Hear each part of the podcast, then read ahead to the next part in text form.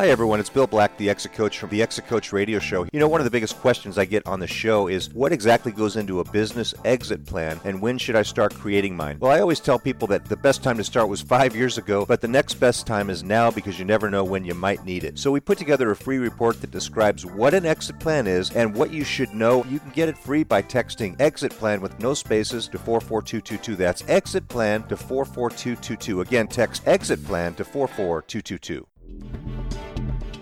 Welcome to the Exit Coach Radio Show, the show for baby boomer business owners who are looking for cutting edge information as they plan their 3 to 10 year business succession and exit. Every week, we interview top professional advisors for their best tips, strategies, and precautions so you can be well planned. And don't miss our one minute Exit Coach tip of the day on exitcoachradio.com. And now, here's your host, the Exit Coach, Bill Well, hey everyone, thanks so much for joining me today. It's a pleasure to have you with me.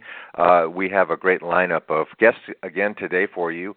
As you know, we go out and find uh, great advisors who offer their tips, ideas, and precautions so that you can be well planned, learn something from them, and, and hopefully put some things into action and maybe even get in touch with our guests. My first guest today is Art Matthews of the Matthews Law Firm and uh, that firm is located in Tustin, California, here in Orange County. Uh, and Matthews Law Firm is a commercial litigation firm, and their emphasis is on collections law. And today we're going to talk about how the firm helps businesses collect money quickly and with no upfront fees. So, Art, w- welcome to the show. Thanks so much for joining me today. Thank you, Bill. Thank you for having me. It's all. It's my pleasure, Art. Uh, we we talked before, and I thought this topic could be very interesting to our clients because, you know, not everybody is good about uh, paying um, paying their debts and paying on time, and they need people like you to help them figure out. Well, is this is this something I can collect, and how how do I go about doing it? So, if you will, tell us a little bit about you and your background and how you got into this area of the law. Sure. Um, uh, I was a business major at USC, University of Southern California. I graduated from the business school in 1986. And uh, prior to that, I had taken some pre-law courses and decided that I, you know, wanted to become a lawyer as a, an area of the world that interested me. So I uh, I went to USC business, uh, Law School as well. Graduated in 1989, and uh, so um, basically almost approaching 30 years of practicing law at this point. Um, I always wanted to have a business emphasis to my practice. I wasn't interested in becoming a criminal lawyer or family lawyer. No offense to to those practitioners, because you know there's many many really really good ones. So I've always uh, represented institutional clients and and business owners, um, and uh, always wanted to be in court as well. And so uh, just developed a niche over the years representing people who need to collect money uh, because there's many lawyers who can get you to trial and get a judgment for you and win your case. But in terms of collecting, if the other side doesn't just voluntarily write you a check, it's a different skill entirely. So I think that's kind of how I got into that area. Yeah, and it's of course uh, you know cash flow is the lifeblood of a business, and it really hurts. It really trickles down when uh, someone uh, can't or won't pay. And and so uh, let's talk about um, how your firm does what it does. Give us uh, maybe a little bit of background on um, uh, what the process might be and or, or what types of situations you come up against. Well, generally, we'll be contacted by either an existing client. Like I said, we represent institutional clients uh, quite a bit who have recurring issues, but there's also individual business owners who might own, you know, smaller businesses who only run up against a, a non-payment issue, you know, every few years. So they'll contact us, and we'll get as much information as we can. Um, and we generally just start out writing a letter to the other side and basically say, you know, XYZ company has retained us to collect this debt, and we don't see why it shouldn't be paid and you know pay it in 10 days or else. Uh, we will likely file litigation. And so there's different ways of going about it. That's one way. Sometimes if a client wants to preserve the relationship they have with their customer, then we'll take a softer approach. And if they if that's not a, an interest anymore, we'll, we can be more aggressive. So we generally start off with a letter because we want to see, uh, rather than just filing a lawsuit without doing a little due diligence because we want to see if there's any disputes, if there's any legitimate reasons why the other side hasn't paid. Um, and uh, you know, maybe 50% of the time our letter will generate a response from the other side and the hope is always to try to resolve the case without having to file suit uh, because that's more expensive and time consuming for the client um, and it's usually a better result if we can just resolve it amicably. So that's always our goal. Um, if if we can't do it that way then and the client wants us to proceed it's it's always up to the client to decide if they want to go the legal route then we'll file the lawsuit and uh, and just take it from there and uh, you know we work on a contingent fee basis on on the collection matters. Uh, so the client really their only risk is for court costs, service of process costs, which usually run into you know the hundreds of dollars, not you know not not that significant. We we don't take a fee unless we collect for our client. That's cool. So uh, I'm sure clients uh, like that fact that you know they're, they're not maybe they've taken it as far as they can and they don't. And isn't it true that uh, in some of these situations, I mean, there are procedures, uh, and I'm thinking particularly, for instance, um, uh, real estate types of issues or things like that, where there are procedures that have that should or have to be followed, um, so that you've documented properly that you've given the people fair notice, and you can't just say I'm taking you to court and uh, with without some kind of uh, you know fall lead up to that? Is, it, am i did i get that right? No that that that's correct. I mean whether it's real estate or a business transaction you know if there's a contract between the parties that's what we look at first and that governs how we go about trying to collect the debt. Um, not, some contracts require uh, you know mediation, like in a real estate setting. Many residential real estate contracts nowadays require mediation, so we don't file a lawsuit obviously if we haven't mm. given the other side an opportunity to you know work with a, a neutral third party, a mediator, and both sides go to the mediation and you know hopefully in good faith try to work it out. So the parties' contract generally governs how how we proceed. If there's no contract uh, and if it's if it in most business to business settings, there's not a requirement that you mediate or write them a letter, but we generally do that anyways, just to try to settle it amicably, if possible. Yeah, in a lot of situations between business owners that I come up against, it's like, why would we ever need a contract? It's informal. We're we're we're in this together, but things can get ugly.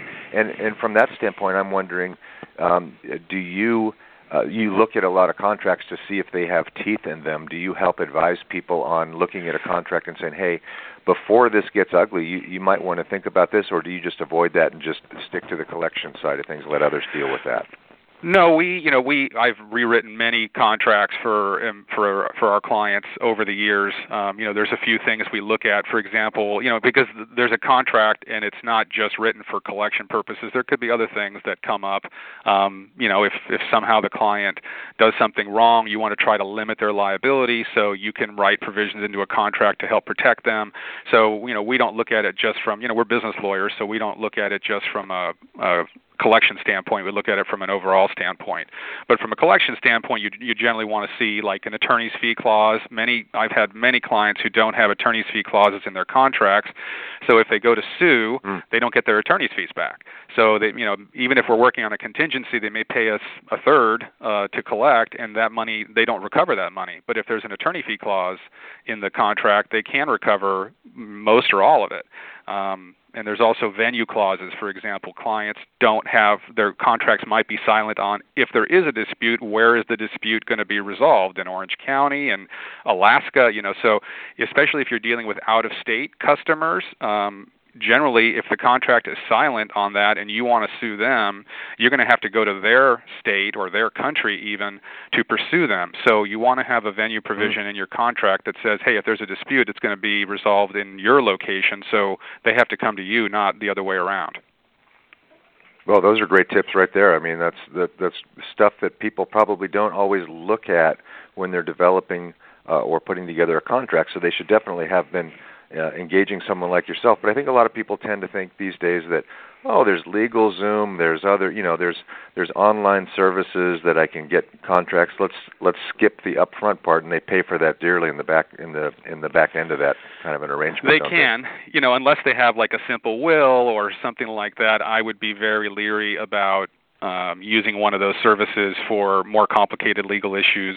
And LegalZoom doesn't help you file a lawsuit necessarily. You know, it's if it's a will or uh, you know a trust. I mean, even even with a trust, I'd be a little leery for someone with a more complicated estate about using one of those services. There's a place for those for you know the the average consumer, but for business owners, um, no. I think you should. You know, you you know the old adage, you get what you pay for.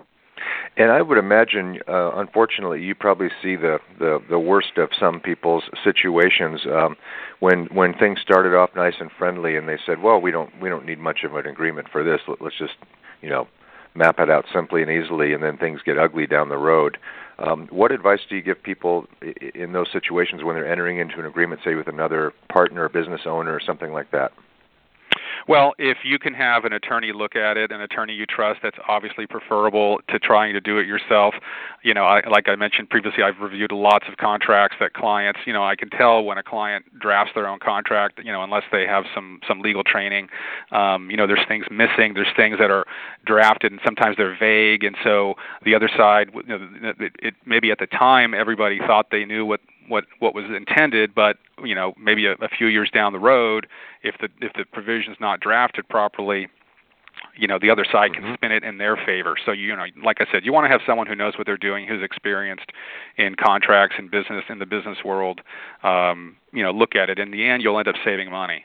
And it's it's important when there's two or more partners that each get their own counsel, so that they're looking at it from their perspective, and that that person, that that attorney, can down the road be the person that the the individual goes back to if there is a dispute. Isn't that isn't that no? absolutely, yeah, absolutely. It's it's a good idea if you're for example, forming a partnership to have you know each partner have their own counsel because the attorney, if you know if if let's say you and I are forming a partnership and we have you know John Smith attorney review it and do the whole or prepare the whole thing for us. If we do have a dispute, he basically has a conflict of interest, and neither one of us can really use him.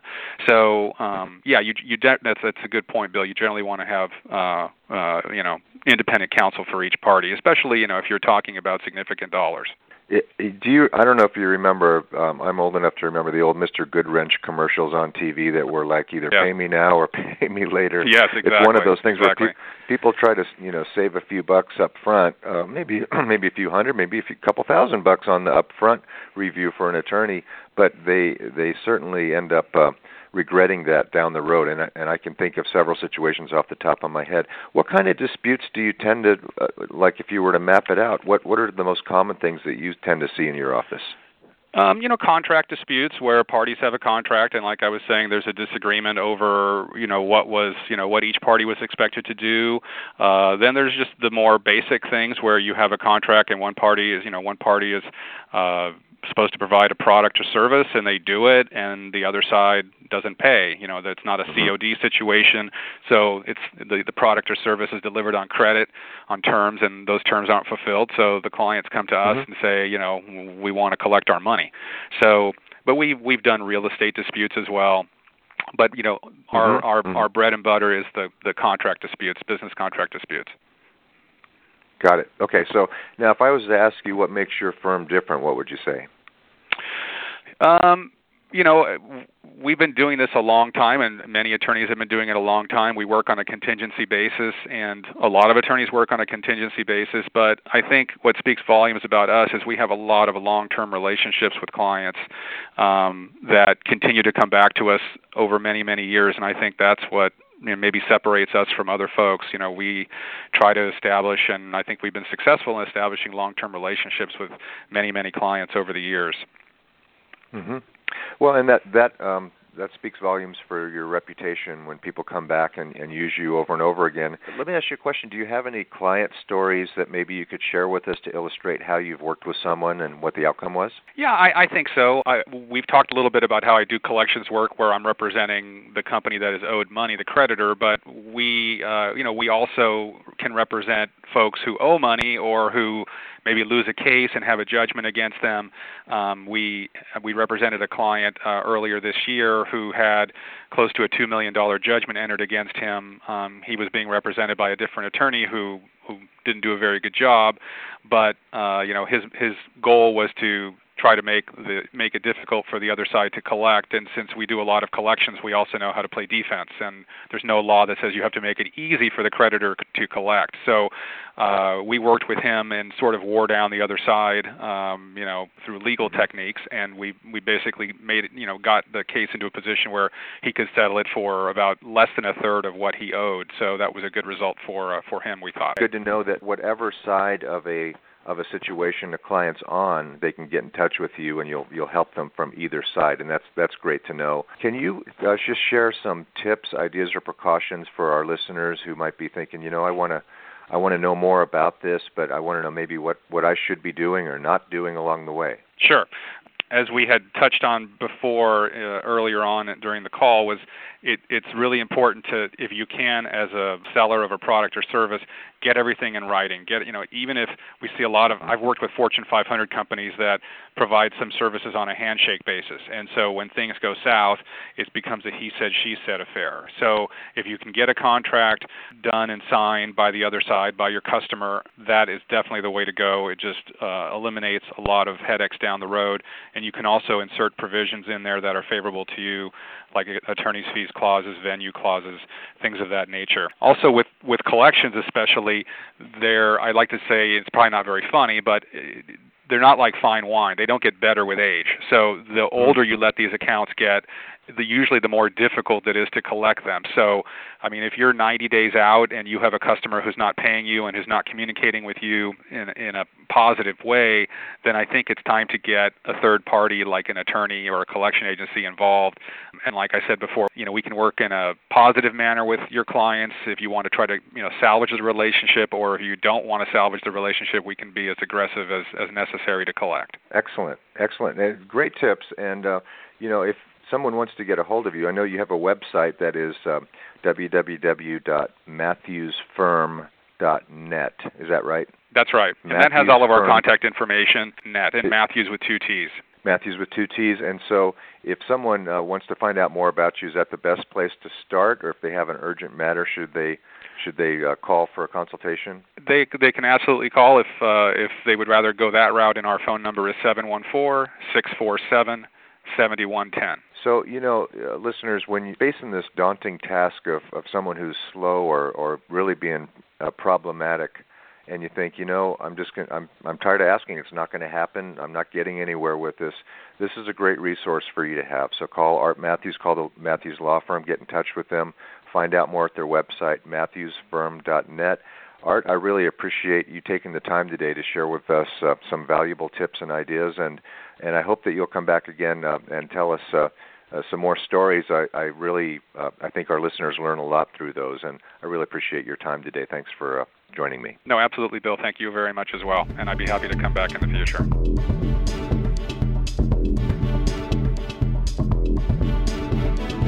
Thank you for listening to Exit Coach Radio.